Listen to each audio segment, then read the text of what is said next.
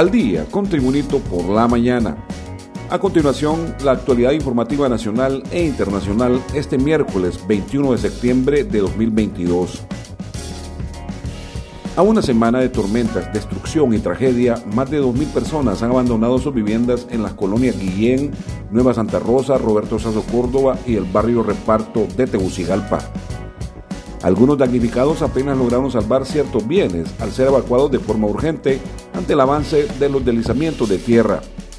Según los informes del Comité Municipal de Emergencias CODEN, el número de albergues ya se amplió a nueve puntos cercanos en donde mantienen a 457 personas.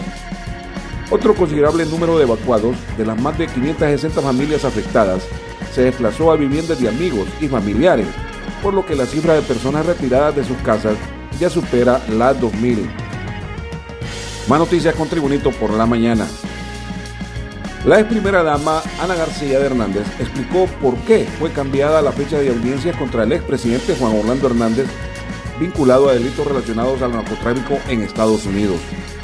La audiencia contra Hernández, quien guarda prisión en Estados Unidos, fue reprogramada para el 27 de octubre de 2022.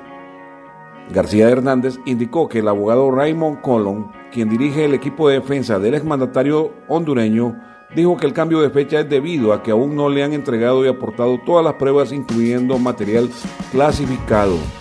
Y la audiencia fue reprogramada para el 27 de octubre próximo. Este es el reporte de noticias de Tribunito por la mañana. Desde Nueva York se informa. En su discurso ante la 77 Asamblea de la Organización de las Naciones Unidas ONU, la presidenta de Honduras, Xiomara Castro, pidió a la comunidad internacional respeto para Honduras, dejando escoger con quiénes debemos relacionarnos. La mandataria se presentó a este foro mundial como la primera mujer que tiene el honor de dirigir nuestra nación centroamericana, sino porque también representó al primer gobierno electo democráticamente después de transitar 13 años de dictadura. El golpe de Estado del 2009 cargado de crueles asesinatos y escuadrones de la muerte, dos sendos fraudes electorales, una pandemia y dos huracanes. Es imposible entender a las hondureñas, hondureños y las grandes caravanas de emigrantes sin reconocer este contexto de cruel sufrimiento por el que nos ha tocado atravesar, agregó la mandataria hondureña ante la 77 Asamblea de la ONU en Nueva York, Estados Unidos. Continuamos con el reporte de noticias de Tribunito por la mañana. Cihuatepeque, Comayagua. Torrenciales lluvias provocaron la muerte de una niña de 13 años, Valesca Bonilla Castro, arrastrada por un arroyo en la aldea Balibrea, así como severas inundaciones en barrios y colonias y hasta reconocidos restaurantes a la orilla de la carretera CA5 o del norte. Los aguaceros caídos en esta región durante la noche y madrugada de ayer causaron el desbordamiento de ríos y quebradas, entre ellos el Celán, que negó varios negocios a un lado de la CA5, incluyendo Granja Delia y Don Tiki, además de otros. La situación es tan grave que se han reunido de emergencia los representantes del CODE, presidido por el alcalde de Cibotepeque, Ashley Guillermo Cruz Mejía.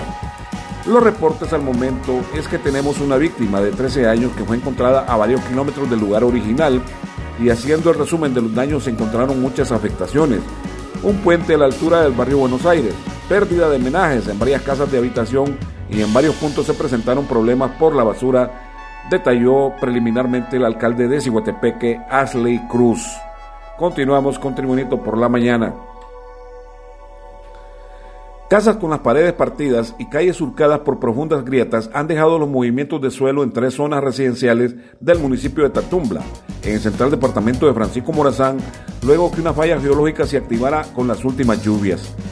Según los habitantes del pueblo, el resquebrajamiento de los suelos comenzó de forma progresiva, al punto que alcanzó varias de las viviendas construidas por personas que solo las frecuentan los fines de semana o bien que las utilizan como residencias permanentes.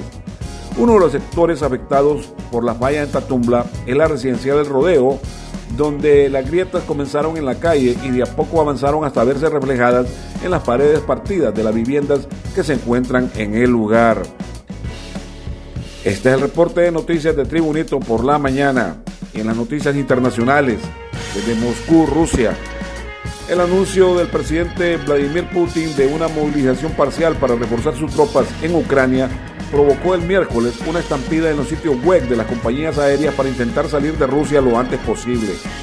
La movilización afectó inicialmente a 300.000 reservistas, pero según el Ministerio de Defensa de Rusia, un total de 25 millones de rusos son movilizables para unirse a las filas del ejército en el este y el sur de Ucrania. El comienzo de la ofensiva rusa en Ucrania se produjo un primer éxodo de rusos que se oponían al asalto o temían la movilización a los frentes de batalla.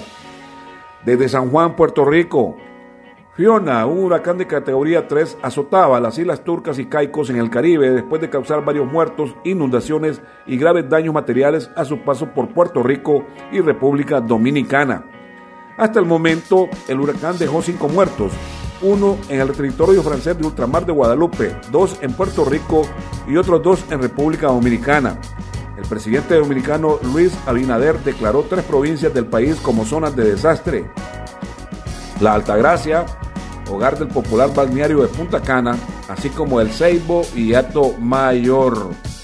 Y en las noticias deportivas, el clásico de la jornada 10 del torneo Apertura 2022-2023 de la Liga Profesional del, de Honduras entre los clubes Motagua de Tegucigalpa y Real España de San Pedro Sula, programado para el domingo 2 de octubre en el Estadio Nacional de Tegucigalpa, se movería para el viernes 30 de septiembre en la misma localidad.